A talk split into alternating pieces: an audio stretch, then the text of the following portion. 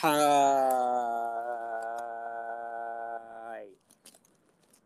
Hello, today. Welcome to another fantastic episode of Suck on My Penis, You Fucking Bitch podcast. Yeah. Oh, hello. Hello, how you doing, buddy? All right. Uh, I'm sitting at the edge of a baseball field in a park. It's the first hot day of Portland this year. We've had a long, rainy, extended winter, and my plan was to take a walk and talk to you, but it was a little windy. We were trying before, and the noise was crunchy on your end. And now I'm sitting. There's not much wind. How does it sound? I think it sounds uh, pretty normal. Like it, like it, I think it's going to probably be an award-winning podcast. Yeah. Yeah, it's kind of right up there. Like the, I think the audio quality is right up there with the Joe Rogan podcast. Oh, great. The Yeah, best. so- Welcome to the uh, Give Me Some Serious Throat Game podcast with your host, the man with two thumbs who loves getting his fucking blowjay on, Victor Cayro, talking today exclusively. There's no, there's no uh, like this with Joshua, the Hall, the Simmons. Ah! Yeah. Yay. Now, have you have you been to a convention where you you sit at a table and you have a microphone and like people ask you questions? Like doing a panel, you mean? Yeah, yeah. Um, I have done a handful of panels, yes, over the years. Um, mostly, I think on the Black River Tour in 2015. Why? Have you ever done it? No, I well, I think I remember you telling me that you did a panel once and you were being interviewed by Robert Crumb. And if you could maybe tell us a little bit about that, because I wasn't there and there's no video footage proof on the internet. Of it was it was actually it was Robert Crumb and Art Spiegelman that were they were both grilling you about about uh, horror comics. Oh yeah. What's what's the rumor that you heard? What were they saying? Well, I heard that, that it was it was almost like that they were battle rapping, but like they were doing like rhyming rhyming questions, and they were trying to out question each other and the way that they were grilling you about uh, the validity of the horror comic. Well, this is keep in mind about the older generation like that is like they like to stay young. They're they were into fidget spinners when it was a thing. They were into battle rapping at the time, and I really respect uh, Art and and Bob for that. You gotta. Have you have you actually met either one of those uh, gentlemen? I have not. Um, I years ago somebody sent Crumb one of my uh, one or two of my comics. I think it was the Circus New Orleans thing way back in 2001, and he sent a postcard that was just like perplexed, critical, older cartoonist, where he's like, "Learn how to tell a story if you want it to be read by people." Like it was this very critical, filled up the whole back of a postcard. Uh, transmission for Mr. Crumb.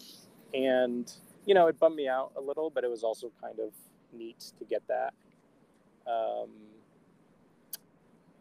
because, yeah, he put some effort into actually, he got something out of it. He was like upset by it. And he, he really didn't like, I think, you know, that comic was done like kind of scrapbook style. It was all like assembled from pieces of things and i think that's what really turned him off uh, because most of my stuff is very straightforward like narrative wise very con- more conventional that i think he would be able to appreciate Yeah, I think what what it was is he felt threatened. So he actually that when he when he says he doesn't like it, that means that he loves it and that he actually hates you because he likes it. yeah that's Yeah. probably true have you ever interacted with them at all Uh, yeah, I we, I do emails with them. I do like Zoom. We kind of like Zoom hang out. We watch movies together. Yeah, Uh, show each other your dongs. Yeah, I did. We did. Uh, well, I won't say that he actually showed me his, but he actually.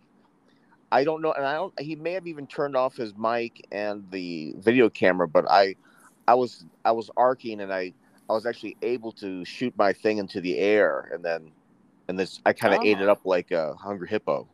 And he was like freeze framing as it shot in the air. And it was, Well, was like it is- was like the bone in 2001. the, the bone. Bone Oh, oh. sla- slash spaceship. See, I, I thought for you know for a second I thought that you were referring to Jeff Smith's The Bone, and I'm like, no, that came out in 1990. Jeff Smith's The Bone. That's what it was called. The Bone. Yeah. Well, that would be that would be the porn parody. there needs to be a, a porn parody Yeah, of The Bone. somebody a, a dude in a in a bone costume with just his, his ding dong hanging out.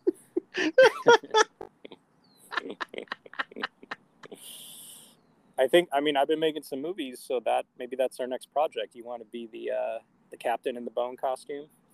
Uh, totally, man. And actually, I'm, there's, I'm actually really pleasantly, uh, maybe not, I'm not pleasantly surprised, but I'm, I'm pleased to see that there is more, uh, more of a normalness now for guys who have regular size dongs in uh, pornographic film.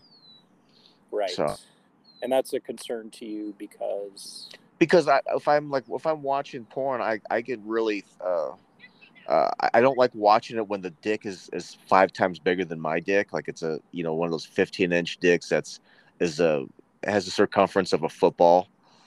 I just can't. know- I can't. I can't get into it. I was thinking about this, and you know, you're a big guy. You're like what six two or so. Uh, six foot six. You're not, six foot six. You lying no, I'm, I'm, I'm. I'm, you know, I may be six foot, but yeah, I, I, I don't have the. Um, but w- well, you famously but have. but a uh, norm a normal size peen looks is going to look smaller on a larger frame. I think your penis is fine. I've never seen it, but the way you talk about it, it sounds you know normal.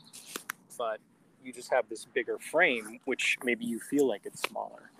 And I, and a lot of the guys in porn are like smaller guys with big to larger peens. So I'm just saying, don't fret, Victor. Don't fret. yeah i just have to like you know i gotta i gotta channel surf the the pornographic material to you know to find you know guys that but i don't have to i don't have to uh, my point is i don't have to channel surf as much when i'm going through perusing porn because there are like relatable sizes in the in the films maybe Yes. Yeah. This is true. i'm just finding it I mean, I wouldn't know. I've never seen porn, so, but I'll take your word for it. yeah you ever just you ever uh, blast a batch Uh, yes. Oh wait, we're not supposed to talk about shit like this, and you know what? I wasn't going to. Uh, you know, I think what happened to me. I don't know if I had like if I have uh, uh, food poisoning, but I felt like I felt like I survived a suicide attempt somehow. Like I just I just felt so awful. And before this this conversation, I I, I slept. So I do sound a little bit off. I sound maybe a little bit. uh Are you Uh, hungover? Are you awake? You know, I mean, I would hate to. I'd hate to say that. Uh, I'm a little hungover today, so I guess that's what it is. I just fucking felt really shitty. But normally I don't. I don't. I don't. Feel, you know, I don't get the hangover thing. You know, and, and usually, Hmm. and I think what it is maybe is I got a little bit of nervous Nellies because because I'm talking to the Joshua Simmons. Yeah, that's true. and I think I've just been also Uh. I've been just fucking uh, stressed out, and you know, just because I'm not, Hmm. I'm stressed out because I'm not as famous, and I'm just trying to like, I'm trying to do this, you know, this high quality stuff, and I, I, I just have like some things looming over my head, and I'm just like, uh, you know, we've we've talked about it. We both got things. We've got both got things. I've been a bit stressed lately as well. Um, yeah, the last week and a half has been crazy just like nonstop uh, things going on, social occasions, and I really like having a lot of downtime and time to myself. And actually, this might be a thing to talk about. I'm kind of curious your perspective on it um, when it comes to the art life. So the keyword is balance. And for me, it's really difficult to balance the art life and the life life. So I'm either like hermiting really hard and a little bit depressed, but super productive with comics and art. And that's kind of like my happy zone. Or I'm like, have a lot of like things I have to do to be out in the world, or say I'm traveling. And then that's when I kind of have the most fun. But it's really difficult for me to draw or get anything done at those times. And I've always had a difficult time striking a balance between the two. Like a normal week should be, you know, you work nine to five on your art and then go have dinner with friends or something. And it's really difficult for me to find that balance. Same, and mine mine is never it's it's, it's not consistent. Um, and I actually I, I, I get really anxious when I'm when I'm far away from the means of making the thing. So if, if I'm taken out of that for whatever reason, I, I, I just I'm usually pretty anxious and I and just any, anymore I think if, if I'm if I'm someplace I don't want to be then I just I really fucking don't want to be there. Like where I think you know when I was younger I was able to just kind of be more patient and yeah. and and suffer through shit I didn't like. And now I'm just I'm losing my patience. If I if I if I'm somewhere I don't want to be then I'm I just I might lose it. I might and yeah. I I've been having a lot of losing it moments and breaking yeah. things and not just being really angry and and uh, yeah, it's losing my cool, but also not. I don't Me know. Too. Yeah, very much so. Like if I have to, sorry, moving around a little here. Um, yeah, if I have to be, if I have to do like, I have to go to the fucking DMV and I have to do this boring, shitty thing, and I'm it's just like a week of that. That's when I get like truly, truly depressed when I don't have time and space and energy to make stuff because that is just the best thing. It's my favorite thing. And I can, yeah, easily have a meltdown as well if there's too much of that kind of thing. Because it um, is, it is our whole life. I mean, this is this is what we devoted our fucking life to. So when things get in the way, it's like you're you're taking away our, our oxygen or whatever the, the thing is that isn't that is yes. is in the way. Yeah. Yeah yeah. Lately i've i've in my mind framed it like this which is that making stuff is the best high there is. It's part of why i've never had never really had serious issues with drugs or alcohol. Like i definitely have addictive tendencies but it all goes basically into being a workaholic with the comics because there's nothing better than like finishing a page, finishing a story, finishing a book. But it's also endless. It's not really satisfying. It's still, you know, I finish the thing, but I'm thinking about the next three or four things. Yes. eager to jump into those. Like, uh, what's it called? Um, writer's block has never been an issue for me. That's not something I understand at all because if anything, it's just finding the time and energy to do like the 20 projects that I want to do. And I, I, I imagine you're similar. Yeah, pretty much. Like where I, I have, I just have what of my notebooks are stacked and filled of, of things that I, I'm intending on, on doing. And yeah, there is that when I'm working on shit, it's, I am thinking about like, oh, I want to do this, and then I'm I have to stop. Yeah, I stop working on something so I can write down the new th- the next thing I'm gonna be gonna do, and then and and then it's I'm also I, mean, I guess the last few years just trying to get, uh, and I think I'm getting there where I can just jump into the thing because yeah, it's the major concern or what's most important to to you and I is to have that time and the space to do the thing. Yes. And uh, I here's a, a problem that I that I've had, and I'm and I'm and I have to fight, you know, to get over it and to, and I have inconsistent luck with combating this, is sort of the the hesitancy, or okay, just how do I how do I put this? Okay, because like I said, I got like food poisoning brain, but uh, okay, let's say there's a, I have a day, and I wake up, let's say at six a six a.m I don't. I usually don't, and I want, and I have work to do. I have the shit to do. It may take me. It make it could take me five minutes to get started on it, or I may end up like fucking doing a bunch of busy work and other things besides doing the besides starting on the project or the artwork for hours. Right. right. For, for I mean hours, and i was like, and the things I know what I have to do. It's all fucking thumbnailed out. I know I can do it because I, I see it in my mind and I've been wanting to do it and now I have the time to do it. But there's something that is blocking me from it's, I mean, it's, it's no shortage of the ideas or the, of the capability to do it, but there's just something that is keeping me from actually do, it's almost like it's holding my fucking hand back. Right. Yeah, yeah, I think I think you described that on a podcast or maybe on the symposium thing recently, and I thought that was interesting that yeah it could take you hours to get like click into that zone and i'm kind of the opposite like i i think yeah we're kind of opposite in different ways as far as like work work methods and stuff. Like i wake up and i need to make my bed have breakfast and just like have things kind of neat and tidy and in order.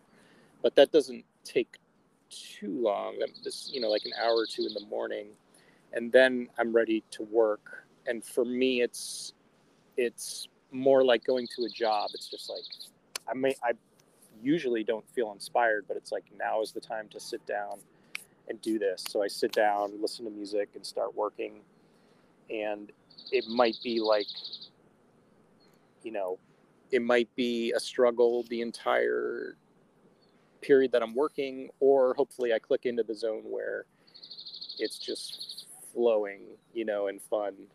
Um, but one way or another, every day I pretty much get the same amount of work done.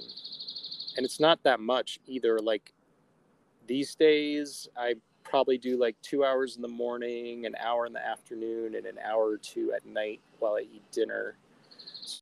Working like four or five hours a day but that's all the energy that I have for it. And there's just a lot of other things that I need to do to kind of maintain my mental health and stuff. Whereas when I was a teenager and in my 20s, I could work 8, 10, 12 hours a day. I could draw until 4 in the morning. And that is just not possible anymore. But I think, are you still like, do you still stay up late drawing? Is your schedule kind of, does it fluctuate? Yeah, my, my, my schedule actually just it's never. Well, I mean, sometimes I'll get into a decent schedule where, let's say, I think this is my optimal schedule. If I wake up at 11 p.m., 11 p.m. to 3 a.m., that's when my day will start, and then, you know, stay up, work, draw, whatever, this and that, clean, etc., organize, stack, go to the post office, whatever and then go to sleep between like uh, seven and nine. So like, if I, I would prefer if I just get like maybe between four and six hours of sleep, but kind of way I'm awake for longer than four, 24 hours. Wow. Okay. And then, and if if I'm, but if I'm in a real my, and here's the thing: is often you know, I think I'm catching myself saying, "Here's the thing." So here's the thing. Anyway, I'll keep fucking saying. I'll keep. Here's the thing. here's that thing. I, actually, uh, the fuck was I even? What's thinking? what's the thing, Victor? The thing is uh, a film directed by John Carpenter, starring Kurt Russell and et cetera, et cetera. Actually, I love that movie. I always think I think about that movie, but at least uh, three times a day. It's one thing. of the greatest. It's one of the greatest. Um, so I yeah, when I'm, I schedule sometimes schedules. I, I I get I get probably the most inspired and the most jazzed to do shit, or I feel in that fucking flowy state, whatever, where it's like the the I mean, if it where the where the inspiration feels as real as as I'm as a as I'm holding a body or a uh, or eating food, like it's really something. Like I, and I and I get that feeling when I should be going to sleep, and then I'm if I feel that way, like this is when the this is when the magic you know that's when I've channeled something. That's when I'm I'm tapped into my own inner space and perhaps something outside of my own mind. And yeah. Yeah. and and then and then I will not allow myself and then I'm too then I'm too excited and I won't allow myself to sleep. And then I'll and then maybe and I I mean I will I I catch myself like whoa uh where I've been awake, you know, for 24, 30, 36 hours and I'm like, "Oh, I've been I've been drawing for 18, 20 hours or 20 or longer." wow. and that and uh, then, then I, I think well this is i don't even want to go to sleep but then i have to kind of force myself to wind down and and right. And to so I, so I don't you know because i don't want to be one of those cases where the person says oh you know i i, I because there was a, there was a, some story or maybe it was just some fucking fake internet thing where a woman said like uh, she she had posted i just got i just completed 30 hours of work and I, everything's handy dandy or whatever the fuck that she said and then and then that person allegedly died. Uh, uh, i mean and i'm like That- that's i but i mean i do love working that But if you work like if you if you have an 18 hour spell, do you then is there the risk that you're going to lose the next like 48 hours because you're so behind on sleep? Like are you going to sleep for 16 hours and then wake up all fucked up and then it takes a long time to get back to that zone? yeah that happens too but another thing i'll be dead tired let's say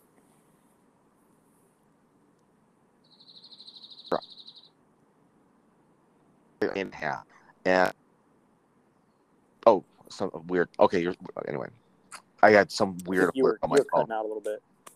um Yeah. but i was awake i was awake for a, a day and a half and I'm, like, I'm dog tired. I'm like, yes, and I, I'm gonna. I'm thinking I'm gonna go to sleep, and I'm gonna stay asleep for a while, and that's gonna be great. I I lay down, and I sleep for two hours, and then I'm wide awake, and I'm like, holy fucking shit. So then I had to.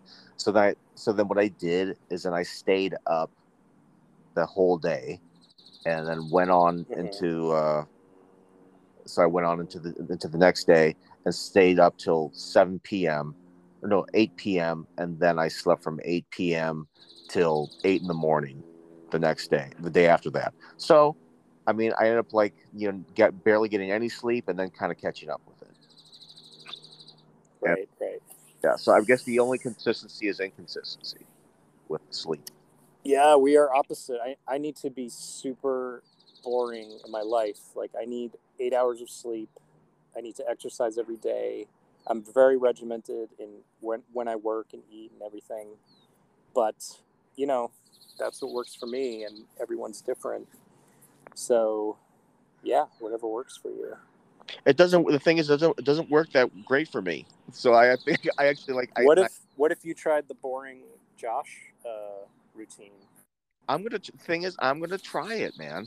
I think I really, Yeah. I do. I need to try it. I guess just Because, to prolong my you know, life.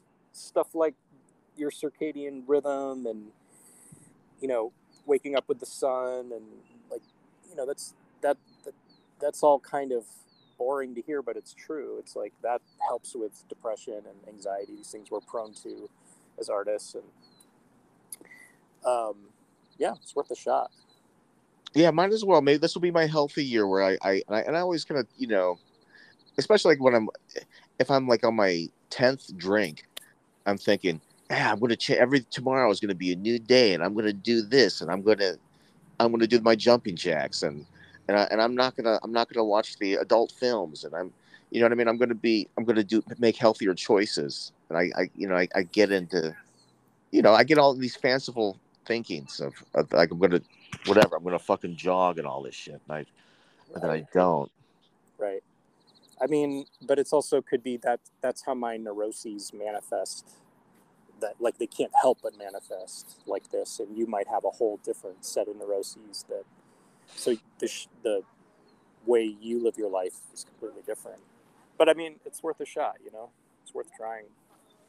Right, and I guess you know my how mine. Uh, I guess my manifestations or how that is. It's it's indicative of a, of of just kind of how I am. Like I am, I'm like uh, I'm open for the adventure. You know, to to not be on a schedule. To you know, to to kind of do something crazy if I have to do the, something really crazy. And right. and I feel like the more that I've reg like like uh, regimenting myself kind of threatens that very way of life. Yeah, yeah, it might not work for you.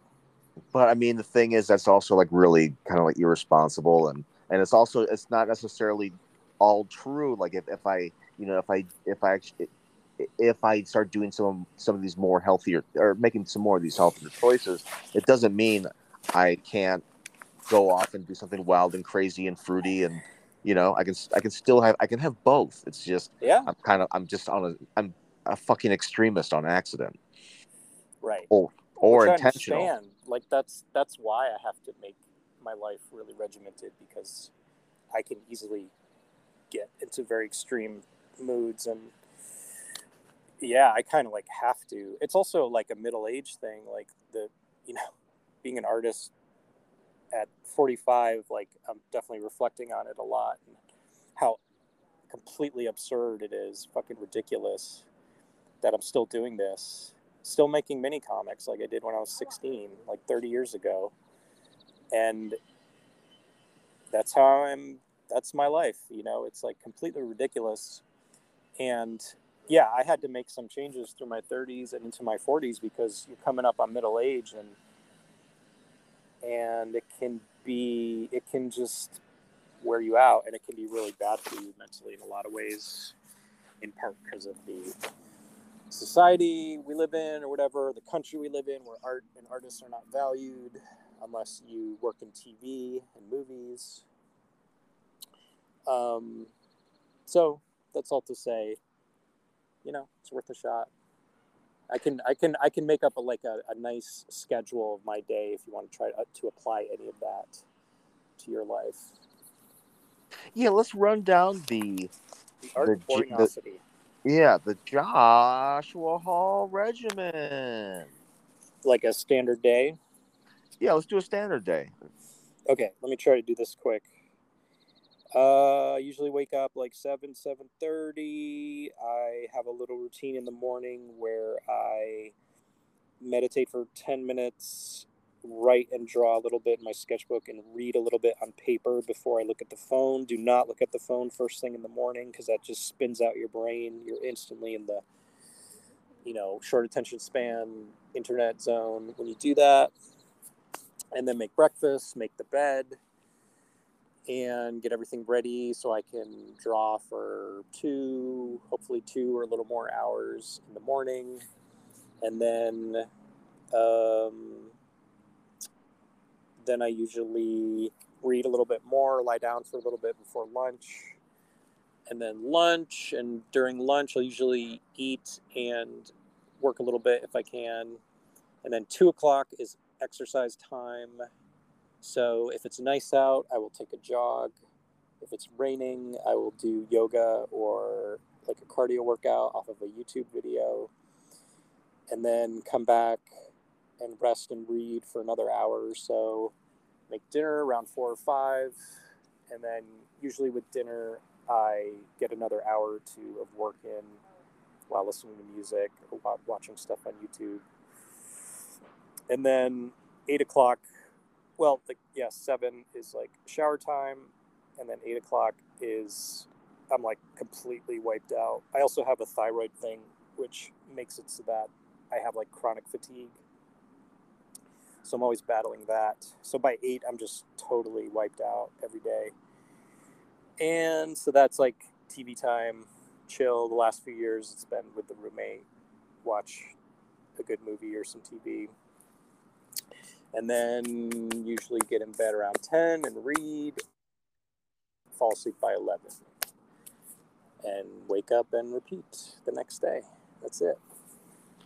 God damn, dude. Well, you got. I mean, you got a good a good thing, and you're not. Uh, you don't allow whatever your neuroses are, the things to. Uh, well, I, I have to. Like, if I get off that schedule, the neuroses become overwhelming, and then I can't draw, and it's a struggle, and it's it's rough. So, for me, I've found that that works.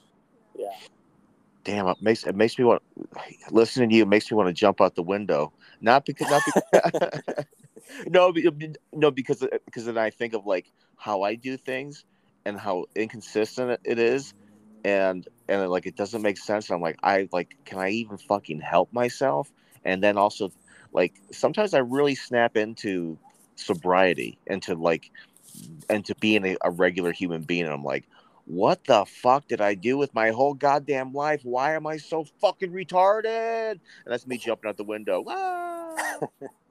I know. Yeah, we're, we're very different people in a lot of ways. I mean, yeah, it's tough. I don't know. I don't know what the solution is. If you want to try to tweak in any way and try any of that stuff, you know, let me know how it goes. I'm aware it sounds like very boring, but you know, it's like the proof is in the pudding. Like I'm very prolific, um, and so, and I need that because I've also always tried to have like a boring life, so that I could just work. But it's just it seems like there's always like insane bullshit happening in my life and all yeah, it always happens with there's other people in your life, then you're gonna expect to have some expect to have some sort of drama.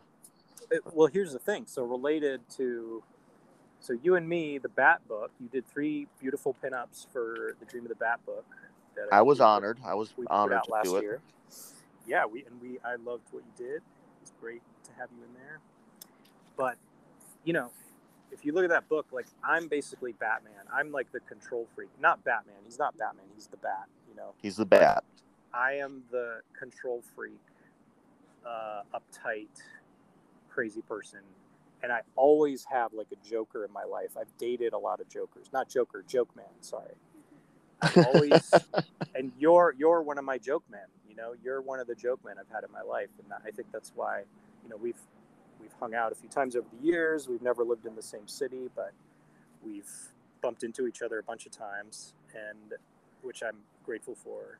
But I tend to have friends who are like really extroverted, insane people, and I'm like the super introverted, control freak, insane person. So I'm grateful for all the joke men that I've known. And I'm, and I'm very, I'm, yeah, no, totally, man. Cause, uh, it's well it's and I, I can see where i'm i'm a and you know a joke man needs a bat a bat person. Yes it's it's an opposites attract thing. Like i need like when i was in the circus like i was the quiet accountant looking guy but i'm surrounded by utter depravity and madness you know? And there's a part of me that is that as well but there's a part of me that just like thrives on sitting quietly, like surrounded by just completely crazy people. Yeah, I guess I've only like yeah. You, you told me that you have a, a history of of dating uh, of of only of only dating jokes of, of joker of joking people people who are the the jokes. And no, no, I think I have a pretty wide range. I've dated very extroverted, more joke man types who are like fabulous ladies, but I've also dated very, very introverted types who are more my personality. And that's been a lifelong struggle. I don't know what the right thing is. I'm single currently, but um, I don't know. I think about that. Like, should I be with somebody who's more like my personality, or should I be with somebody who's very, very extroverted? I don't know. I don't know what makes sense because it seems like there's problems either way, you know. What about you? Have you dated bats mostly? I guess maybe in comparison they would be called bats, and then at least one at least one crazy one that I've only had I've only you know had the fortune to uh, be with one person who who hit me and screamed at me, uh, literally bit me in the face, mm. threatened to kill me. Oh man, that was fun. I mean, no, I mean, I, I mean, I say that in like I, I've never, I, I mean, comparatively to other women, I've been the joke man, but then I, I think that I, I met a covert joke man who was like beyond, mm. was, uh, was beyond. Even more of a joke man than you in a, in their own in their own way. People think I'm crazy, and I actually, in a way, like I do think that I'm a bit conservative. I think I'm kind of, you know, what I hmm. just am. I'm, you know, I'm, but I'm, I'm also I. So you're I a think, red pill right winger conservative. Yeah, uh, I'm a Tucker I'm a, bro. Yeah, total total uh, Tucker. Tucker. I wear I wear a Tucker hat. Tight. I wear I wear tidy white. Yeah. I only have I only have condom sex by myself. My incel game is strong. That and, uh, reminds uh, me. Can I talk about why you're great for a little bit? Uh oh. Well, uh, yeah. Go, or did, if, did you want to finish the lady friend story? No, no. I, I no. I didn't really even have a story behind it. You, know, but uh, but I would say you can you can end it with something that is disparaging of in my of my name. Okay, I'll try. I'll try to aim for that. Um, you talking about being in your underwear just reminded me of when I came to visit you in Iowa. I think it was 2012, 13, 2013. Yeah, because it was because we went to cake together. Yes. And I remember when I got to your house, I was like, oh God, it's going to be like some ramshackle, you know, neighborhood of like insanity. But it's actually a very nice neighborhood. It's like Dubuque was very lovely, very you know green and a lot of brick buildings, beautiful spring summer day.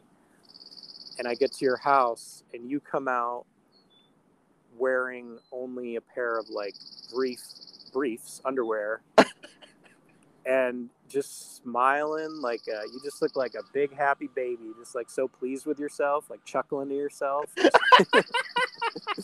in a pair of underwear in this nice suburban neighborhood. And uh, yeah, I'll never forget that. I need to draw that actually. That could be like a, I could do like a six foot painting, painted portrait of that if I had the time and energy. Um, and but like your work in particular, like I wanted to try to articulate this, like what I like about it so much which is you know kind of the secret about you is that you're actually a very sensitive and intelligent person but you have this like kind of persona as like a barbarian basically which you are. I think that's part of you as well but you know the two of the comics years i think about a lot are the one from Kramers five was it five or six? I, I think six. Six kramer six. And bittersweet romance because those are two of the longer more ambitious things you've done. And you know i think about like structure a lot. I like when i read something i you know i, I like to when i'm done with it reflect on like the overall structure and trajectory of it and narrative and both of those comics start with just like just gonzo like if you're into gonzo art and like crazy humor offensive humor. You do a lot of that, especially back in the day. And it's like it's also like difficult to read. Like your stuff is like, um, you know, tends not to have panels. It's like the, the fucking panels are all melting together, and it, you have to kind of like really spend time with it to parse it and to read it, which I think can be a little bit of an obstacle for some people, but it's worth it. Because you're reading it and it's like it's so repulsive. Like bittersweet romance is just like men and women and you're just like diving into the most misogynistic like nasty relationship stuff. But both of those comics there's like a turn where you're like machine gunning the, the reader with with insanity and like gnarliness but there's a point where you're you're you're you're like reflecting and i feel like you're trying to figure out why you're the way you are and there's a lot of like introspection that goes on as you read those comics.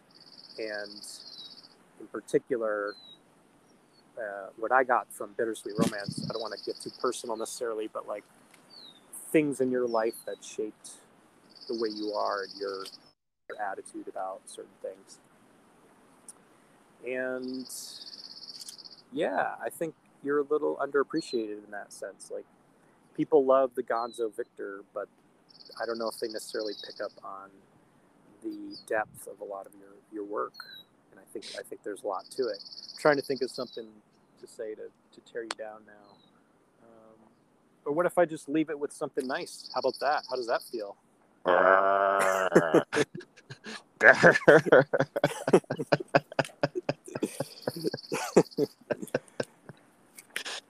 yeah, well, hey, I think I'm actually excited because I, uh, well, I mean, well, you, I don't, I don't remember coming out of my underpants, but I, I know that's something that's I would do that. That's something that I would do. You know, I, I would, I would yes. come out. I oh, would, you don't, you don't remember that?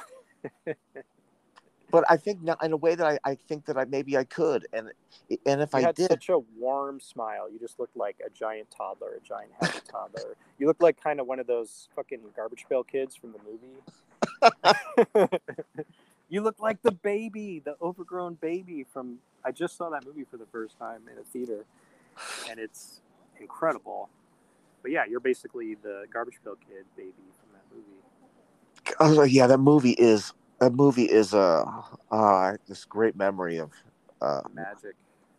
I was because yeah, I, I played on Showtime. I think I think maybe the air date was around like 1989 or something, and it was playing on Showtime, and and so the but the but it was dinner time, and the family all got together, you know, all the all my siblings, and and at, at first, like my dad was watching the, he was watching. I mean, we were all kind of like just kind of transfixed with it because you had these, these you know these big obnoxious fucking characters with their snot and their piss. Oh and, my god, there's so and- many fluids. Yeah, they're constantly pissing and snotting and vomiting and there's shit. The kid gets doused in shit in the sewer. like he's he's covered with like like flecks of shit. It's amazing. I just, I, I just like I, I can't. I maybe it was like a scene that it, must have been a scene that involved like eating snot or snot or, just one of those fucking snot expulsion or piss, and my dad just saying, "Turn that fucking shit off," and and then yeah, so one of us, you know, uh, uh, ran to the TV and turned it up. You know, went to the converter. I think that's what you call. Is that what you used to call the converter box, where you would change the channel on top of a TV? Cable box. I think that's what we would call it. Yeah, yeah, what the channel changing box. Yeah, we didn't. We, Right. yeah, we didn't. We never. We didn't have a remote control. It was a box on top. You, you would. Mm. Uh, you'd hit the buttons. But yeah, I yeah, I would recommend that that that book. And That book, that movie. I mean that movie, and I would also recommend the Adventures of Dream of the Bat. Yay! Yay! Because this this book will take you up and down and all around. And I actually I would I will say that that last installment I didn't see that coming, and I thought that was, I and I don't want to spoil it. That's the thing is like, uh, and also I, I want to like do you the the the nicety and the favor of of you know you know blowing your horn and saying like you know you're great for this reason or great for that reason.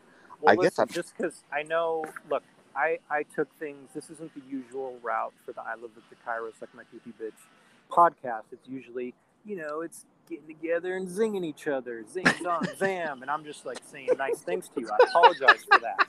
I apologize for bringing it to a screeching halt by being earnest and you know gushy. But and so you totally do not have to do that to me. You can zing me the rest of this talk if you want, but. No, I do- say. I, Yeah. I do want people to I do want people to buy the book and to fully immerse themselves and and grow with you and the adventures of of Mr. Bat.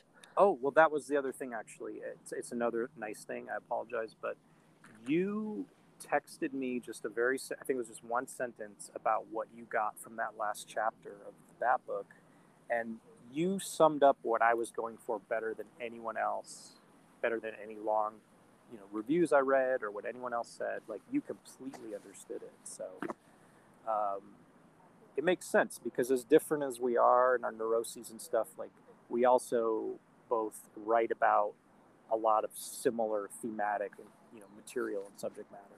And so you know you just complete. I'm not going to say what it was because I also want people to enjoy it and get what they get out of it. But yeah, you completely nailed what I was going for with that last story. And you see that, folks? I'm not that fucking stupid. Although kinda. But I mean, you know, I did, I, I did, I, I really, I felt that one, and it was, it was sort of the, the, the kind of, uh, it's, it's, it's one of those reoccurring kick in the, in the nuts. I think that, that I need. And so, yeah, I don't, without, without spoiling anything, let's just, yeah, with the, because I think we, you know, it's, I think not that I'm, I'm not a masochist, although I've been accused of being a masochist but like I know that there are certain you know ball kicks that I need I need to get them annually, if not uh, uh biweekly. Sure. Right. Right. Yeah. Yeah. Bad book. I made that freaking music video. That was in absolutely insane amount of work. Um, and folks, if you've never, if okay, uh, in in tandem with the release of the Dream of the Bat, uh, Josh released a music video. I think that in a way was a bit of a homage to the 1989 uh, Prince music video that uh, endorsed the Tim Burton version of of a man who is a bat adventure man. Right, right. And this one not only has Josh being cute and funny and choreographed and dancing, but you have again, no spoilers. I mean, look, if I enjoyed it and if Josh made it, you know that it's worth seeing. So you need to just get off your fucking ass and then get back on your ass and sit down and then watch. How, how, actually, how tell people how they can watch this and what on YouTube to get there. It is on the YouTube's channel. Just Google or uh, just search "Dream of the Bat." Dream of the Bat Josh Simmons if you want to be more precise and specific. Um, yeah, it's just on YouTube, and the idea was to make a commercial slash music video for the book. I had never seen anyone do that. I mean, there's been some much less ambitious commercials made for books. Like Benjamin Marra did one that's really cool that has like an 80s aesthetic to it. I think he did it for Night Business. And Keck, my co-creator on the Bat Book, did a really cool little animated, uh, like one minute commercial with original music by his friends for one of his books. But with this, it was just like it needs to be like the epic, goddamn, Godfather two of commercials for a graphic novel that also functions as like a work of art by itself. And that you can also read the book and watch the music video, and they interact in multiple ways, which I don't want to spoil. Um, and it was, it took like a year to do altogether. Uh, it was incredibly challenging and expensive to make this thing that I was only going to put on YouTube. I can't make any money off it. Um, it's an original song that is a cover. Well, not an original song. It's a cover of Party Man by Prince by my friend Eric Blood, who's a great musician and producer and also a huge Prince fan. So it all worked out. And we've got like a three minute choreographed dance sequence in the video, which was like on top of everything else I was doing for the video, like making the sets and costumes and everything.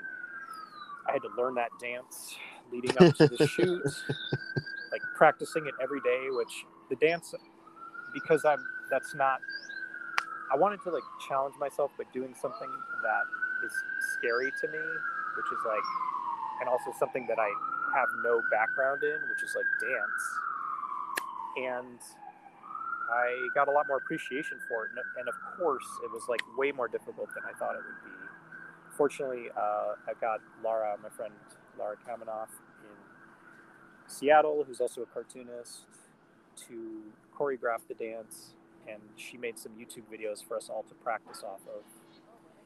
And then I just like practiced every day for a month, and we all just kind of barely made it where we were we we had it down come the day of the shoot.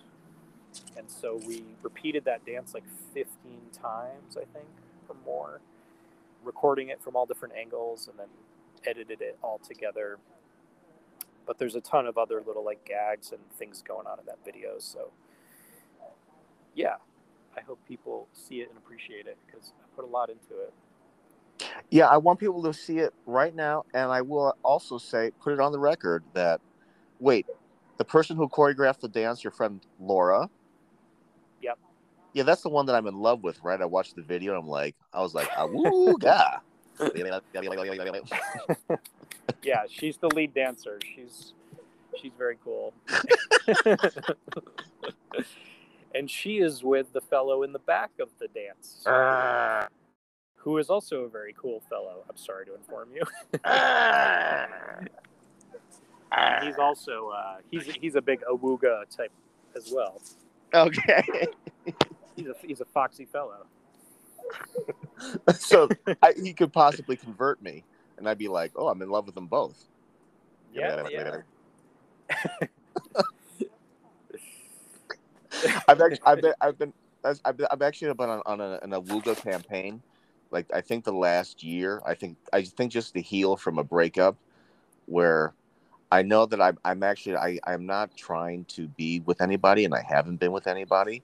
So instead of, but instead of doing that, I do like to kind of just show my affection and appreciation for, for the fairer of us, the, the woman, the women. Yes so like if I if I'm on even if it's some appear, you know, within the realm of, of indie comics and, and alternative art space, I'll, I just like to kind of pop in there and just kind of give them an, an encouraging awooga and, uh, you know, and, and tell them how beautiful they are and, how wonderful they are. And right.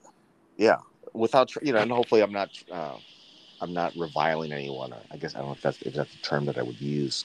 Again, I have fucking food poison brain. And I think I need to throw some alcohol on it.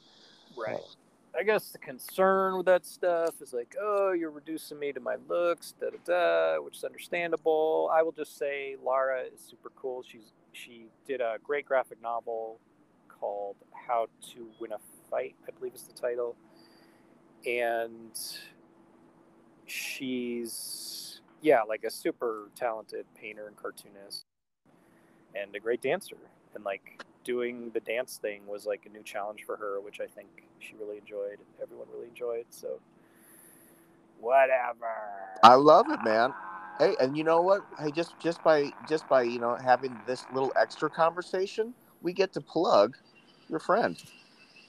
That's right. Yeah. yeah. So check out her stuff. Yeah, you can get her book through the Amazons and all this stuff. Fucking a man, that just makes that makes my day when we when something something nice can come out of something. I, I mean, regardless of the size of whatever That's the nice what I'm thing here is. to do. I'm bringing the niceness. You were complaining on social media lately, recently about negative people. That's why I come in here. I'm like, Victor, you're a great guy. You're a swell person. You're a great artist. Good stuff. Good things. That's what we're doing here. It's a new. Brother. It's a new leaf for your podcast. Thank you. Yeah, I kind of would just want to even just do like one episode where it's just like no curse words, no no no reducing women to their to their bodies, no no awoogas, and just like saying nice things and having nice memories about the smile of a, of a grandfather or a piggyback ride at summer camp yeah. or yeah, or or going to the uh, the Folsom State. Uh, what's it called? The full the Folsom Street Fair. Are you are you are you familiar with that? I am. Yeah. Yeah. I... Oh for the un, for the uninitiated, the Folsom Street Fair is held uh, annually in, in San Francisco. Oh, have you been there? Yeah. to it? Oh, okay. Mike, I'd never seen anything like that in my life, and it was the I. Uh, you know what? Speaking of reducing, or you know, maybe put uh, uh, you know how men can men can put women into a into a feeling that they are unsafe and they're just in their own skin just just by being a woman, by having you know uh, the, the the reproductive organs of a woman and and the outer body and the curves and etc. And yes. I'd never felt like that before, like a piece of meat. But I remember I was in a drink line and I fucking swear, like some dude, I, I mean, I had to like kind of like nudge this fucking guy away, but he was like a group of people all, you know, leather clad, and like fucking like, and other guys trying to come come at me, right? You know, but that's what you're there. You know what? I shouldn't have been unnecessarily. I mean, it, it is. It's open to the public, and and it's open for everybody of, of every orientation, of every right. of every gender, and we all know that there are 2 million different genders and growing. So, and everybody's welcome to express themselves sexually in any way that they wish. But I think it is predominantly men who are jacked and and wear sex gear and are there to do stuff with each with other men. And yeah.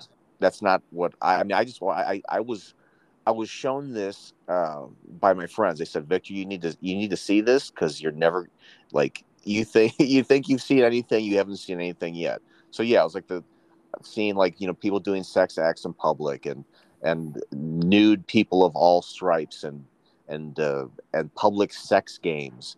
It was it was uh, yeah. I would say you know anyone go with. I mean, go with somebody. I'm not I'm not trying to paint this place out. You know, someone's gonna say, "Oh, he's painted. You know, he's a a homophobic and he's and he's a hate monger and he's trying to, to say that this is a hateful place and like or you know a place where that, that's dangerous to to men and like I'm not saying that but no, you love the gays I mean I love everybody you know everyone is a, I potentially am in love with everyone I mean with their soul and they can and I I'd, I'd like I would like to I'd rather have more friends than enemies to be honest I'd rather to have no enemies uh, but it's... I would say yeah so you know, anyone do your fucking do if you're not familiar with the Folsom Street Fair, and Google it. Google yeah. the shit. Yeah, so it's fast. It's a it's a fascinating world, and actually would be a great place to have a booth and to sell work because it's all a bunch of gay guys with no kids. Yeah. And they want to buy shit there, and people are making bank there. So. Yeah, bring your family. Disney World's super pricey these days. Uh, you can basically walk around Folsom Street Fair for free, right? So, and yeah, I always find I've been hit on by men, and it's I don't know, it's flattering. You know, there's no reason to whatever. It's fine. No, it's I mean, fine. I, I mean, I, I've, I've, I've been I've been I've been flattered before, but I was getting different and not not every advance was a threatening one, but there was just a couple instances where like dudes were fucking trying to play grabby with me. Right, like, right, right. Just being like super aggressive, so you actually feel like a piece of meat. You can get a little bit of that perspective. Right, you know, and I'm like, oh fuck, I never. So like, I'm just, I'm a little more. I think that was.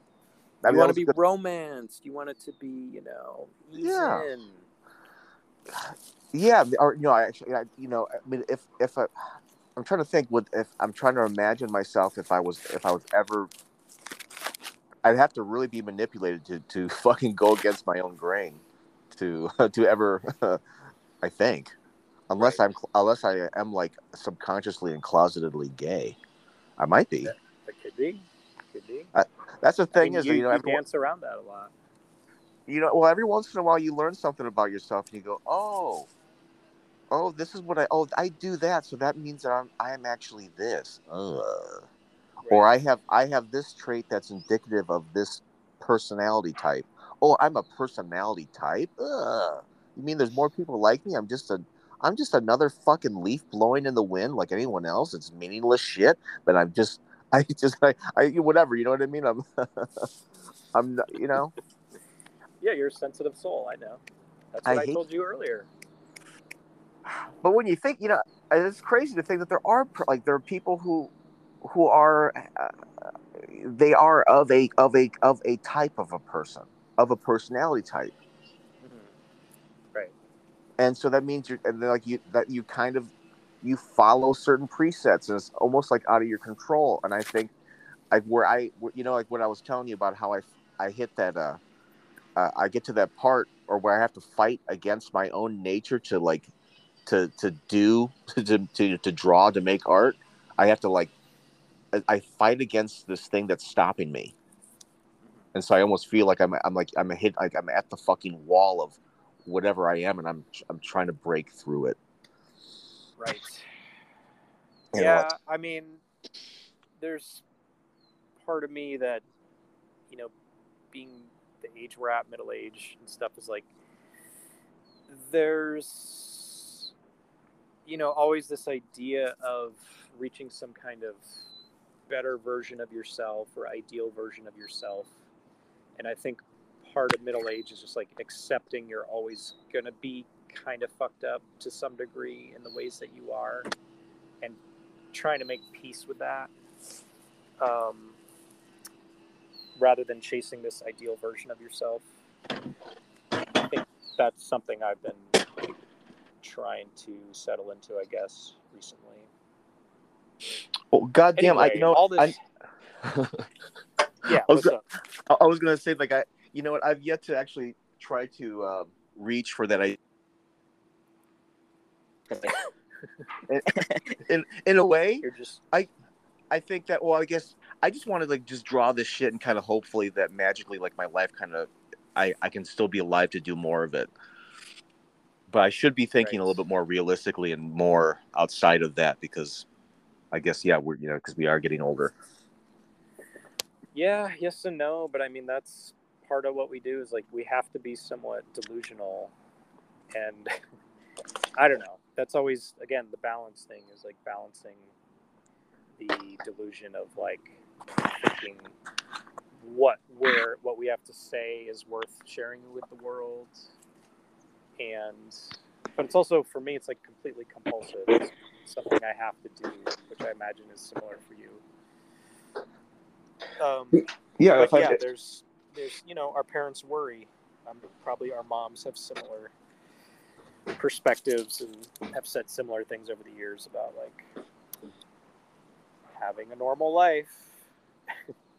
and I've I've never been good at the normal life thing, so I don't know. Somehow we've both made it this far, and we're still doing what we do, and that is nothing to sneeze at because many many people never chase or realize their dreams at all you know Right. And yeah, I, I, you know, it's a great reminder, you know, to yourself or, you know, for both of us really, that there are some people, people that never, that never try to do something outside of their comfort zone or even, or even lean into their real comfort zone or, or make what they want to make. They just don't, they don't, they don't try, they don't do it. And they would, they wouldn't dream of doing what we do. Just like there are cer- certain things that people are out there doing, living some crazy, amazing, beautiful life that they are they're you know they're living beyond us and doing amazing fucking super crazy super shit that we're that we are not capable of doing or not willing to do to live that life. But you know to somebody else you, you and i are fucking crazy. Right. Woohoo! Perspective. Yeah. Uh life stuff ba- ba- was there any comic stuff we were going to talk about? Any more comic stuff? Comic stuff? Um, comic stuff comic stuff. Is there Um, anything you've read that you really enjoyed recently as far as comics? Let's say uh I, I, I was actually given I, I, I got a stack of books um I went to the, the Iowa City it's called Ice Cream the Iowa City Alternative Press Expo. I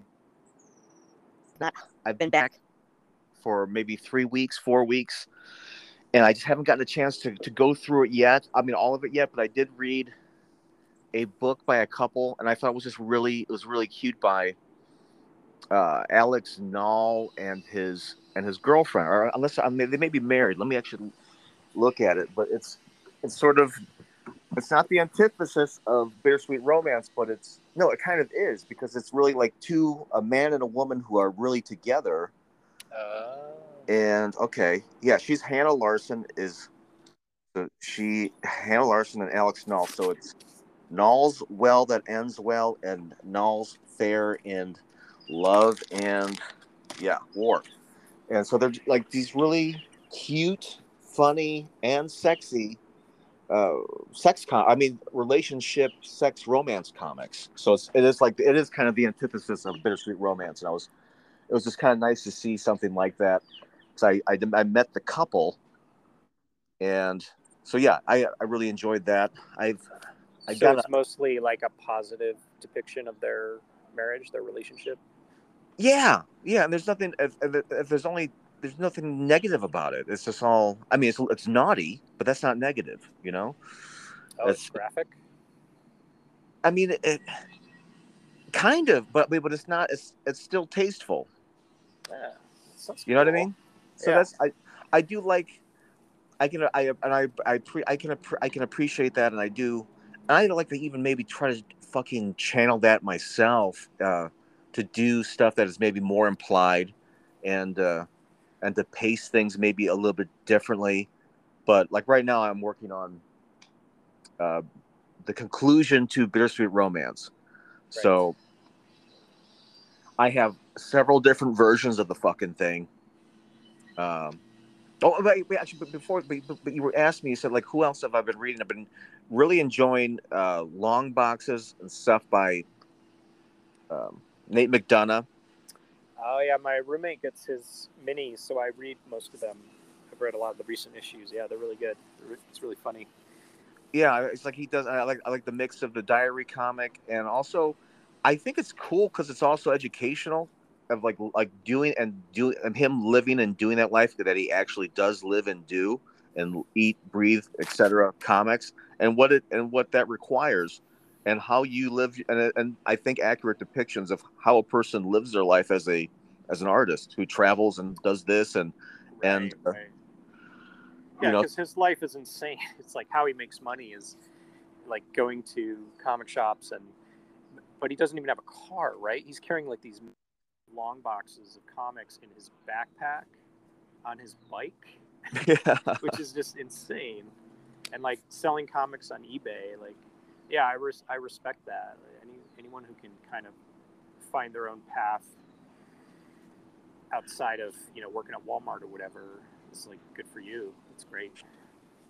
and, and you know and have you done have you done some eBay stuff at all? I haven't no.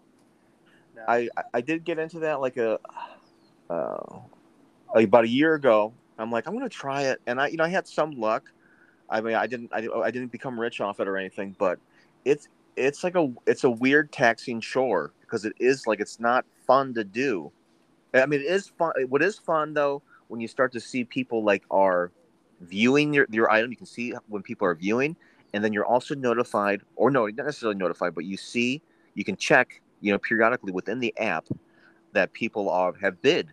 So yeah, you're you're I believe you are notified when when I haven't I haven't sold anything in a while, but but you see when people fucking bid and then there's like a little bidding war and then it really heats up in the last hour or the last fucking five minutes. Click, bling bling. It's a, it's people competing over to the ownership of your of your item and then you watch the the money count get bigger. So that's when it's fun. Um, but yeah, it's it's- but but it like posting shit and you know you're doing all these. Di- I don't know that that part isn't as much fun, but I think what I what I do I have to do is like I convince myself that some things are more fun than they are, or I don't know, you know, because I, I really that's part of like uh, uh, maybe part of your I don't know if you have if you have a little bit of the Peter Pan thing like what we were talking about before, where things that take us away from doing the thing that we love the most, which is our artwork, like we're fucking we become depressed and anxious and uh, you know intolerant of whatever that thing is that's impeding us from sitting at the desk and doing our doing the love of our life. Yeah. and that can be a woman. Yeah, I mean that's kind of what bittersweet romance is all about, right? i mean that that's that's part of it. Yeah. I mean it's Well, I mean, there's, the, yeah, I mean, that's part of why my romantic life has been tumultuous. Is that, yeah, the art thing tends to be a struggle, the art versus the lady thing. And I'm trying to get better with that balance as I get older. I think I am getting better with it. Um, yeah, that's definitely an issue. Know, like, yeah, I look at happy couples who, I don't know, you can't you can't give yourself entirely to to comics. You have to live in the world some too, and I'm saying that for my own sake because that's a struggle. It's a real struggle. It's true. Yeah, man. I think maybe I, I'm trying to think of what my. Let me here. I'm looking for my fucking keys, but I was thinking like. I probably had it made or really good when I when you came to visit the first time. I think yeah when you came in 2013 and I was I was with the that partner who you who you know, and but also she's an artist, and so like we could comfortably spend most of our time one thing. And Right. but, but but if you're dating somebody who isn't an artist or doesn't have a hobby and feels Right. jilted or lonely when you have to you know it's it's requ- it's requisite that we spend many hours to ourselves Yes. yes. and if they're not an artist and they don't have a hobby they don't get Right, exactly. Yeah, I think that's key. Like, it could be an extroverted person, an introverted, it doesn't matter. I think what's key is like meeting somebody who has something. It, they don't have to be an artist necessarily, but they have to be very passionate about something that takes a lot of time. I think that's that's the key. Because a normal person, a sane person, likes to live a nice full life. And we have to we have to dedicate like most of our time and energy to this thing because it's something we have to do. Um, and it's not normal, you know. Like when I try to date somebody who wants a pretty normal, straightforward life, like they end up unhappy because I am obsessive about making art. But I have to do it. So yeah, I think that is that would be key for like future relationships. when you get into a fight with one of these uh, relationship uh, women things, do you you ever just like stop and just like, look, I'm the artist. I'm a, I'm a great artist. Oh God, I mean, probably embarrassingly some version of that. Yeah. I mean, no, I don't know. Yeah, when I, I'm sure, especially when I was like in my 20s, early 30s, I said some stuff that was like just abominable. I'm sure. I don't even. I don't want to. I don't want to think about it, Victor. Do we have anything else to talk about? I, oh, I'm just trying to think. It, I'm just trying to ma- like uh, remember if I've ever been, or what, maybe what the cringiest thing I said that pertained to my my occupation. Um, I was I've, I've put I've put like whenever I write, I tend to write characters who are like the absolute worst version of me. So I've probably put the worst fucking things that I've ever said in most of my comics in some form as like kind of a way of exercising it. So it's all in there if you want to dig around for it. Yeah, I think I can relate too, and I suppose that's what I. I'm yeah, I'm guilty of that shit because then I'm like, oh, and every once in a while, I'm reminded of something that I did, and I go, oh, and I get a little, I get a little nervous, you know. Oh yeah. Well, that that's a good point. Like, I think part of that means you're maturing. This is good because I think part of middle age is like. So I don't trust anyone who only like their their description of themselves in the world, their narrative of the world is that they are the one who is put upon all the time, and everyone else is always out to get them. You know what I mean? I don't trust people like that because everyone is capable of, and everyone has been awful at some time or another. And I, it's it's very seductive. It's very like easy and attractive to be the victim. Like that's sort of encouraged in this culture in a lot of ways. And I think people would be better off if they kind of owned up to how they can be awful, you know. And there's been many times I've been terrible, you know. Um, and I think, yeah, that's a part of maturing is like recognizing that and facing up to that. So I think you're a very mature individual, Victor. not nearly as mature as alt cartoonist to the stars, Joshua Hall Simmons. Yeah. Yeah. Wah, wah, wah. Josh, go Josh, go Josh. Butter churn, doing the butter churn dance. Yay. I fucking I I love it. We're having you know what? We're uh, we're breaking ground here on today's episode. I, Yeah. I, I thought I was gonna say something, but I'm like, what? What is it? What was I possibly gonna say? Well, I got a thing to share. Please. Um, I went to a comedy show last night, and so this week I saw Beau is Afraid on Tuesday night. Do you know this movie? I've heard of it. Right, Ari Aster's new movie. And I last night I went to a comedy show with Sarah Squirm, Patty Harrison, and Meg Callisto. That's not her last name. Meg something. And both, I can't help but like compare these two, the movie and the comedy show, because they were both like much younger artists, like 10, 15 years or so and they were both like extremely challenging, uh, obscene, uh, like confrontational. Uh, the movie and the comedy show were both those things, and you know, there's all these conversations about can't make jokes anymore about anything.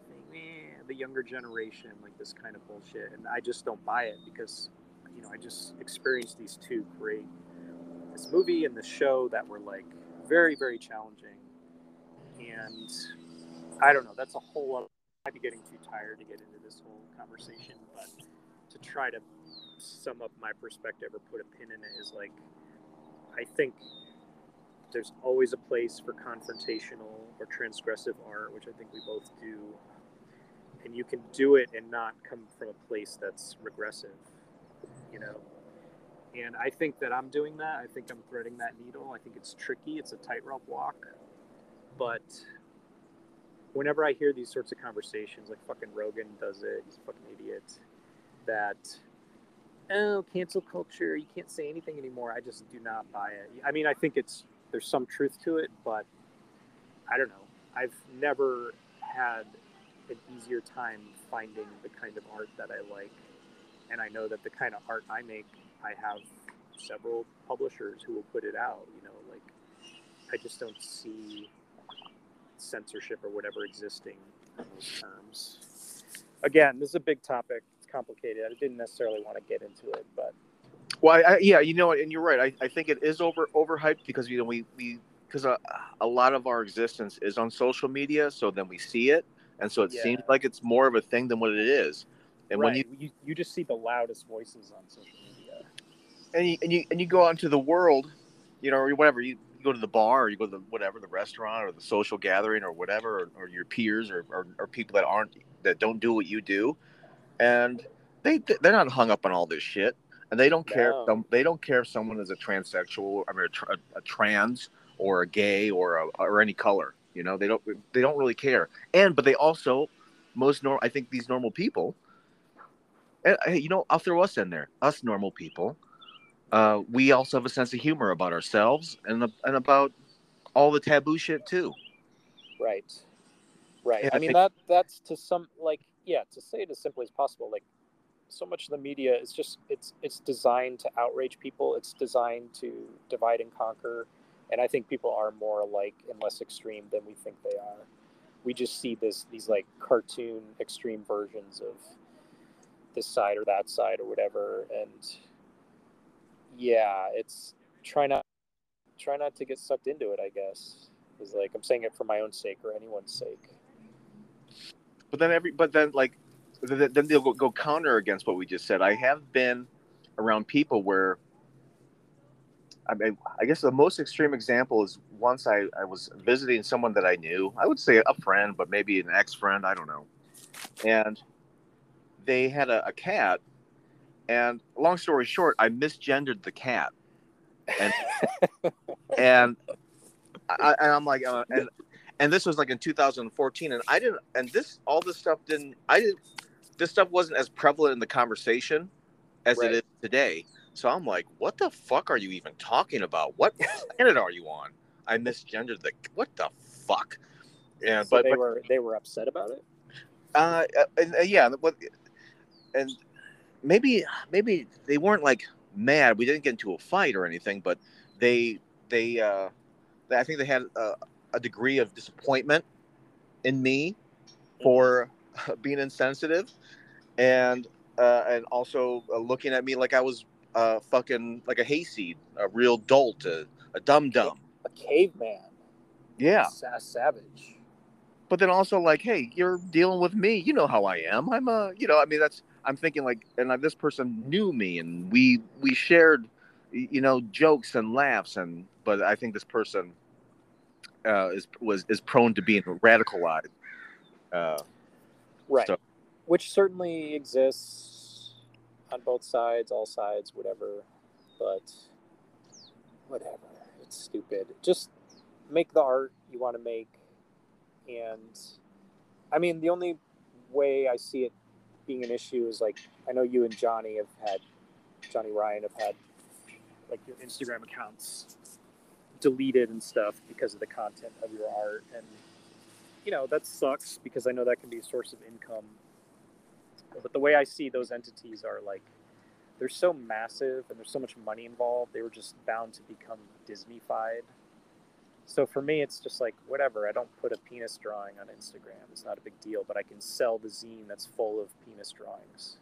And it, it's almost better because it like pushes it back to how it was in the 90s Right, and you know what it is like. I mean, yeah, I, I mean, it has upset me, and, and, and, you know, probably at least once a year, I'll uh, maybe I tied one on, and I, and I, come on the on the social media, and I, and I start bitching about this stuff, and then I'm like, oh, okay, yeah, I just need to like, I need to, you know, whatever. I I also have to. Fo- there are rules that I have to follow that I don't want to follow, but then also by following them, it is a challenge to me to sort of repress certain things, and then uh, and then I learn from it and something and something new comes out of that experience.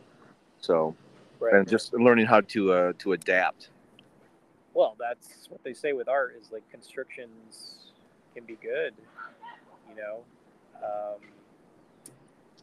yeah, but like with the Bat book, I told you, you know, thankfully Julian, the publisher in France, he's he's into the kind of work we do, and it's like you're completely unfettered. You can do absolutely whatever you want and there's always going to be people like that. So to me it's just like focus on that stuff and the people who support you.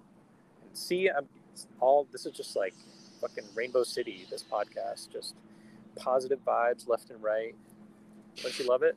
I do love it man. And i will say this is, a, this is something that i've been i've been encountering in the last few years and, I, and I'm, I'm happy that that i find that there uh, people who whose work I appreciate, uh, or people, and, and they repre- they appreciate me back, and or, or maybe people sometimes it's people who I I would think, oh, that person's gonna hate me for this this and that reason, and right. then we fucking gel and we hang out and and we're not really. I mean, we're all different, but we can. Not only can we cohabitate or you know share a, a space, we can share a drink, we can share a conversation and and like each other. It's yeah. uh, it's wild. I'm like, oh, I can have I can have friends, and there's a great benefit of not alienating people. Think about well, isn't that weird? Well, like Alex Graham, right? She's kind of a buddy of yours. She's an appreciator of your stuff, and sure. you are of hers. And she's she's a great artist, and and uh, I think she's full of someone who you know does great work and has great taste and is kind of in a similar realm.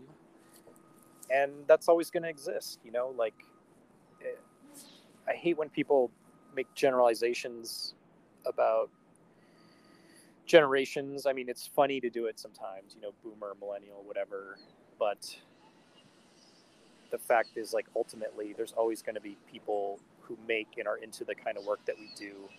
There's 20 year olds who are who are doing it. There's you know 12 year olds who are probably drawing you know dicks getting chainsawed in half and you know the fun stuff.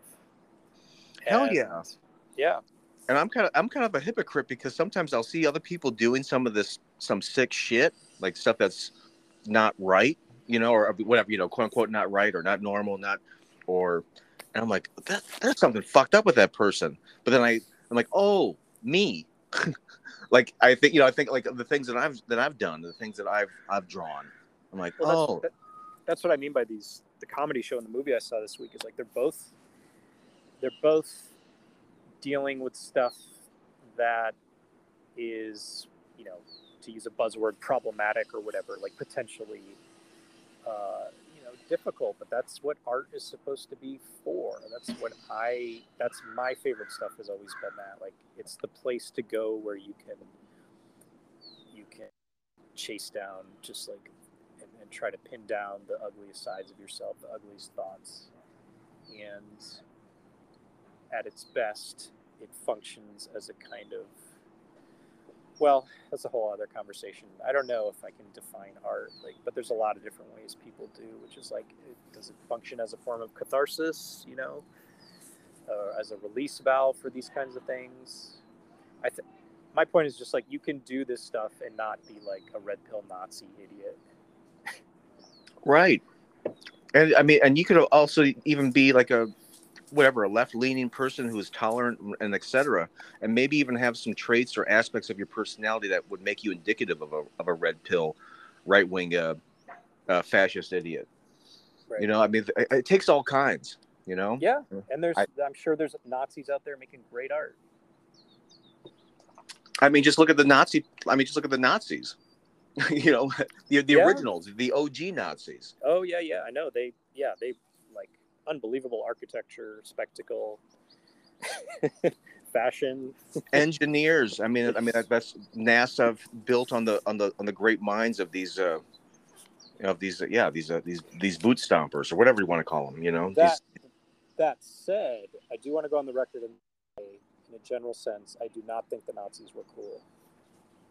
No, I don't think so either. I just, you know, we. I mean, we because that, I mean that stuff has been you know the the design the the aesthetic all that shit has been you know it's been it's been weaving in and out of alternative culture and film and and literature I, I saw batman 1989 recently and i picked up on stuff i did not notice as a kid and it, the cop uniforms in that movie are completely like nazi uniforms. Just for example as one big pop culture you know movie the yeah, 89 the Tim, it's in everything. It's yeah because yeah they, they're like they're such a marker such a such a yeah such a, a symbol of of repressive and yeah i mean just how bad how people can get. The worst of the worst. How we can yeah how we can get there how we can fucking be mil- militarize people in such a way that it is you become you become the exterminator you become a machine and I'm right. I'm right. feeling a fucking a program. Right. That's why it's endlessly fascinating. Like, how can you get to the point where you completely dehumanize others that you can do that? I mean, that's yeah, that's a big part of it. Um, sucks. Nazis suck. They're not cool. Don't go down that route. I just the only part of the of of fascism or, or Nazis that I do want to incorporate into my own self eventually uh, is the is the regiment part, the the order, the ah. Well, that's you know. what I have. I have that down pretty well. yeah, my schedule's pretty fascistic. I'm a Nazi to myself, basically. Yeah, and I'm just like I'm I'm I'm a I'm a chaotic Nazi in that way to myself because I'm just fucking you know, I mean, there are times I just, I just, I need to fuck off. Sometimes I need to fuck off for a week, or I mean, I don't need to, but that's like maybe where I have to have those experiences. I have to do the the four day bender. I, I had, I had this. Actually, I, I need to talk to these people, my friends of mine here. I've made, I made a few friends here since I've, I've I, I relocated. I'll just, I'll just say I relocated. So I relocated somewhere, and it's a smaller, smaller town. It's not my town and you know for uh, over like a year like i really just didn't i didn't have friends so i, I had to like kind of go out there and make them uh, it's tough the older you get too stuff. Well, here and this is this is the kicker. This is the part where uh, this is the part that could elicit some shame, or I could be shamed for it. Is that these friends that I've made are all much younger than me. Not they're not teenagers. They're not. I'm not. I'm not teeny bopping, but they're they're considerably younger than me. So I'm like basically the the old fuck up weird person, which I was probably destined to be and and that's okay but they but they like me and i would maybe even say love me and i like them and i love them so i don't think there's anything wrong with that i'm not i'm not, I'm not abusing whatever my status is as this person this friend but Right. Yeah, I mean, I think it's good to have friends of all ages. It's maybe an issue when your friend group's age never changes and you only ever hang out with like 18 year olds. But it's good to have a range of friends, I think, a wide range in age. yeah you know i'll say um i mean because you're considerably older than me Considerably, isn't it like three years? No, I mean, yeah, you're, yeah, we're basically, I would say we're basically the, the same age, you know, and I, and it's wild, it is wild for me to think like, yeah, I fucking, I met you in 2003 at SPX. That's when I met you. Oh, let me tell that story. Please. very brief, but uh, 2003 was the only SPX I went to, and the party Saturday night, which is like in the kind of the lobby of the hotel, I believe. I remember going to the bathroom, peeing in the urinal, and this big psycho came and peed next to me and was just like talking at me and gibbering, just total nonsense. and uh, I don't know. I just laughed and like went, and then somehow we did we meet that weekend. Maybe somebody introduced us officially, but that's that's my first interaction with you. Is like peeing next to each other, and you're just gibbering, drunken, just bullshit at me. Oh shit. Well, that, that, that, that sounds like me. Uh, how I actually remember you is I was outside of the, the hotel and I, uh, you approached me. You said, "Oh, you know, you like we're blah, blah." like, well, I'm I'm gonna I'm gonna go across the street because across the street was this deli that I'd gone to for like the last five years. Like I went to I think five SPXs in a row, and and so you and I we went across the street, got a sandwich, we talked. You gave me some. I think you gave me uh, uh, several copies of Happy, and Oh. and that's and that's how like we connected. And I and I, I was wowed by your books and like what like this is this guy's cool and looks like I've made another friend. So I- I wonder if True Porn had come out by then because I must have seen your stuff. And that strip was definitely one that stood out in that book. So, what else would you have been in? very few things. I wasn't. I, I was in um Legal Action Comics one and Legal Action Comics two Right. at that point, and a, and a, and then maybe a couple other little things here and there. Uh, yeah, and, I- and even still, like now that I'm, I'm saying that, I'm thinking like, you know, fast forward 20 years, I haven't actually been in a lot of things, but I've been still putting stuff out. So I've been kind of in, well, I, you know, I've been in this book, this book, little, little tiny book, but really not in a whole, actually not in a whole lot of publications, but I have a lot of stuff. There needs to be a big collection. I say it all the time to you, but you know i'm i'm i'm working towards that and i think just there are things going on in my life right now that are going to facilitate that and make that more of a more of the reality and i think by Uh-huh. doing by doing just just by doing this book with or this this tiny zine with Nate McDonough called Paid by the Line is is sort of the start of that. And I also will I need to teach myself how to kind of do the fucking whole paginating thing with the fucking PD, PDFs and whatever, and I can just order my shit and fucking fold the paper, staple it myself, and put the books out. So I think that's that's going to be like the the the thing is that I know it's not impossible and it's probably not even that difficult. It's just that I don't really know how to do it myself. Um, mm, right. but Uh, that's good to hear. Is Bittersweet Romance gonna collect the older stuff, or is it gonna be like a new chapter? it's going to be it's going to be the complete shebang. That's that's what I'm aiming towards. So I'm in the process of uh fuck could be here's the thing is I had like originally this ending uh, that was more more kind of jokey, but I kind of do want to expand upon it. And so there's like an ending that is if I stick just strictly to the original ending, I just need to complete these 10 slash 12 pages. You know, it, it's uh and then and then it's done. But I feel like because I have grown since it and I've I maybe matured just a, a fucking just a, a pube since. you know, I had a, I have a gray pube now, so I'm like, okay, I got a gray pube. I matured. I'm a little more thoughtful. I'm a I'm I'm just less like a shark. I'm more like a human being. Uh, right. I kind of want to maybe instead of just having this fucking tome of awfulness and misogyny and and just human ugliness, like uh, there there is this other little cap I want to I would I'm considering putting on there, and it's it's it's like it's ninety percent in the um, you know it's ninety percent realized in my mind and on thumbnail, but it, it hasn't been committed to paper completely.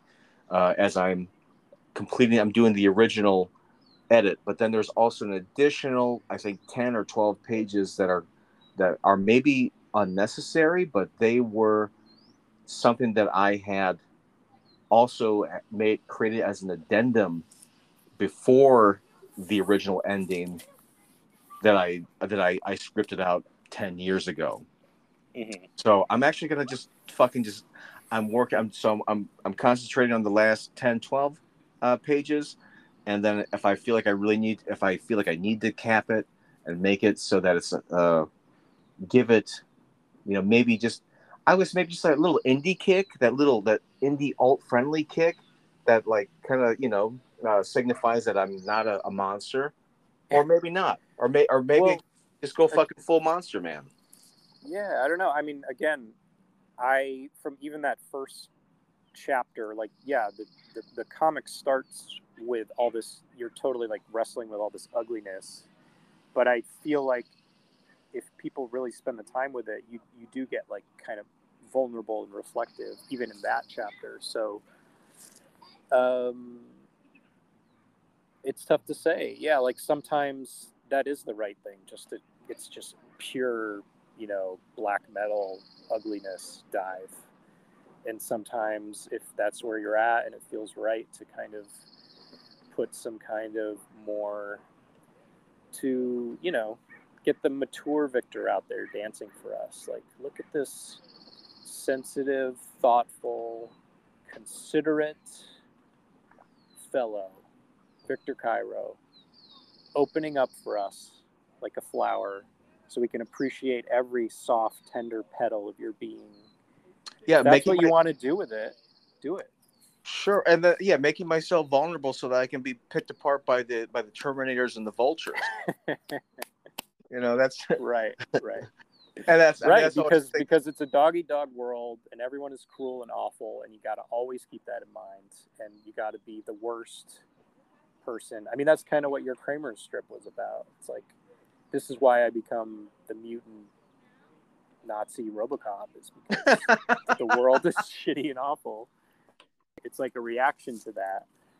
And yeah, but I, I don't know. I see the marshmallow at your core. I see it, and I'm telling people it's there. I'm sorry. Sorry again for for nice nice nice words. Sorry no, to it, throw them at you. No, it's fine because you know I because I've done this is I don't know if this is like whatever my my fucking my thirtieth or my thirty fifth podcast, and I I know I've exposed myself uh, in innumerable ways, and and then I have other podcasts that I haven't released yet because maybe it was like oh I, I have at least like three different Johnny Ryan interviews that I or conversations that I had with him that I haven't released, and he still re, he still agrees to to record with me every time, which is funny. But one of them really goes off the rails, and he's like, "Yeah, you may want to consider just never ever releasing this." And I'm like, now I'm thinking like I need to release that. I need to release them all. Can you give me a general sketch of what it's about, why it's, it's tough to release? I think I need to re-listen to it and then kind of rediscover why that is. But I just know that it, it did go off the rails. I mean, just- probably on my behalf. You guys And, have you know- like a slur off, like who can the gnarly slurs you can throw at each other. Uh, no, I you know honestly, I again like it was like a year ago, so I need to just kind of go back and and listen and listen to it. I, I know I've released two different podcasts with him, and, he's he's great, and he, he's uh, great at uh you know wordplay and playing along, and but then I- also like he does open up. He is he is actually a really uh multi. I mean, just like a I loved the conversation you guys had about being raised Catholic, both both of you, and how that shaped you in your art. I thought that was really interesting and revealing. And he's I think he's the guy too who has his own his own marshmallow. I think he's probably he's probably way more guarded than I am, and that's fine and it makes sense because he is he does put himself out there, or he puts more work out there. Yeah, I don't think he puts himself out there and stuff, but his his stuff is Right. consistently entertaining and funny and Oh yeah, it's amazing. I, I think of the I read the uh, the huge uh, Barely Human. So it's called Barely Human collection. But like that portrait of Adam Lanza, that is mind boggling. Like that that's just it's so intense. Like to draw one of the worst mass shooters. Because I know that photo. Once I saw the drawing, I was like, yeah, I know that fucking haunted, haunting photo of that guy. Yeah, Which one- Johnny's. which- which one was. A- Adam Lanza? I can't I don't recall. He's he's the Newtown shooter. He shot all the little kids in Connecticut. Oh, that guy. Okay, wow. Yeah, Johnny did this like incredible portrait of him. And I I read about that guy. He was, yeah, that's a whole other topic of conversation, like the shootings. I don't know. I should probably retire soon from this conversation. Okay, well, we'll say uh, before we go, like I do, yeah. Let's uh let's do a, a prop up for Jonathan the Ryan, and uh and, and Yeah. Like this is a fucking appreciation for that guy because I I did have the distinct honor of sitting in a booth with him, and we I had my sketchbook. I'm like, let's let's draw some stuff, and we're drinking some beers, and that guy can just he just you see it. He just has the thing, and he just does it. It's amazing. You mean like the the wit, the comedic, like one-liner thing? Well, the you no, just the, the application to the pen to the paper, and Oh, the from the mind to the paper, Right. and and then we did we did a couple caricatures of different comic artists that we know, and uh, wow, he just fuck it just he just zipped it because he's got that he has that economical style, and Right. it's it's pretty brilliant, and yeah, he's able to get people down with just very few lines, and he does it quick. Right. So Yeah, I, I see it. I know he's great. I appreciate God bless that dude. Johnny And God-. And also God bless you for also not being as economical as Jonathan the Ryan, and definitely not as economical in line as me. Right, you're the other extreme. Yeah, I'm the I'm the simple. I do the simple stuff, and I over Right. I over I overkill. I overdraw everything, but that's that'll change. It won't change. um, but hey, Yeah, man, but it's it's beautiful. It's great. You got your own thing. Yes, Mr. Victor, good talk, sir. brother, I love you, and uh, you know we'll do this again in a year or whenever or whenever you're comfortable doing it, and hopefully uh, this is a good thing for for everybody, including yourself. Yes, sounds good. We'll do it in the future. All right. Sir. All right. Goodbye. Goodbye, good night, my Joshua.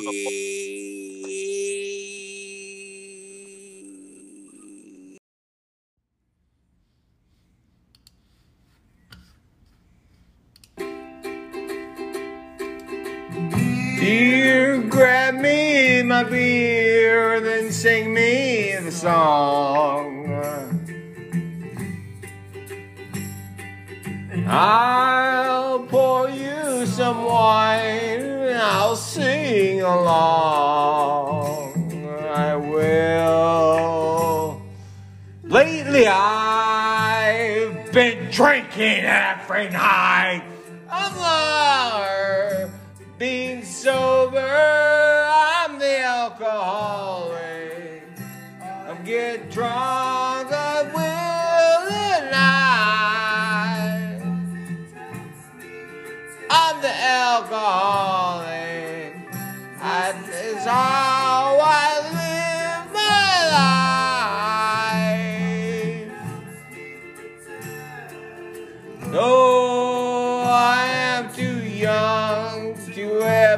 in love. And oh, I've really done things I'm not proud of. Lately, I've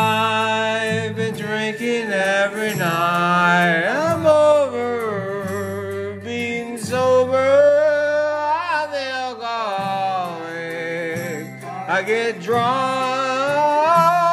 at night.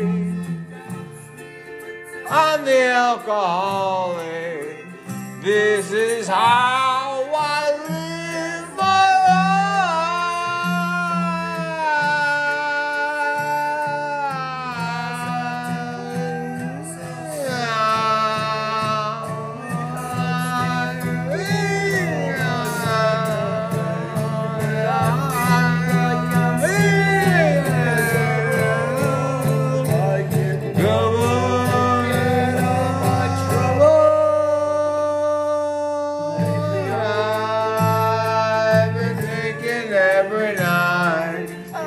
Sober,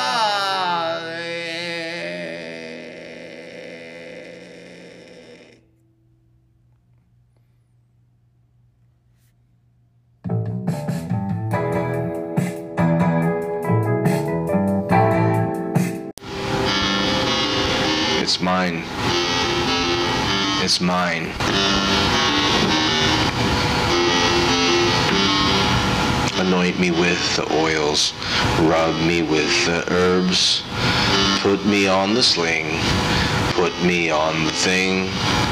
I am right there, sacrificing myself. Just kidding. I'm just not saying that myself. I don't want to do that for myself.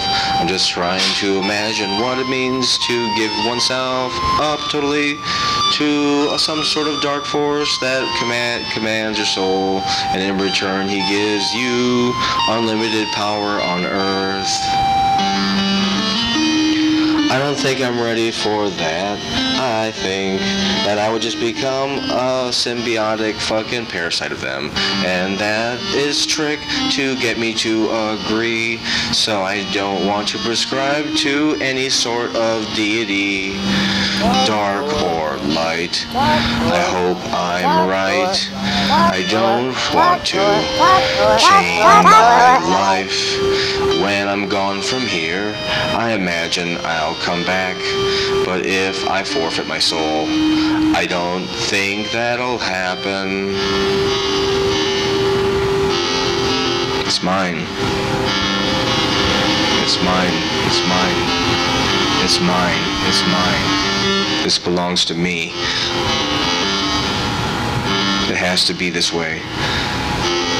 I'll have to keep running. Think about the future and the afterlife.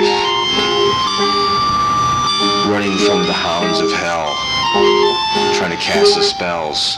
Certain all sorts of demons and witches trying to chase you. Hopefully you got a sort of, sort of like a space motorcycle you can ride around in. like in the movies, you know, it's just gonna be able to start, it's gonna have gas. Yeah, and you can escape.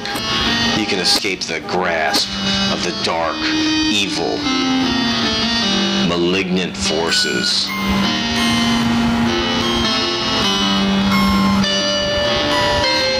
Trying to, trying to hold your horses, trying to dupe you into one of those shell games. Look below the shell. Oh wait, oh there's your soul. I have it underneath this nut casing. Yeah, encased in hell. You can't have me. I'm an outlaw. A real outlaw, I guess. At least. It's mine. It's mine.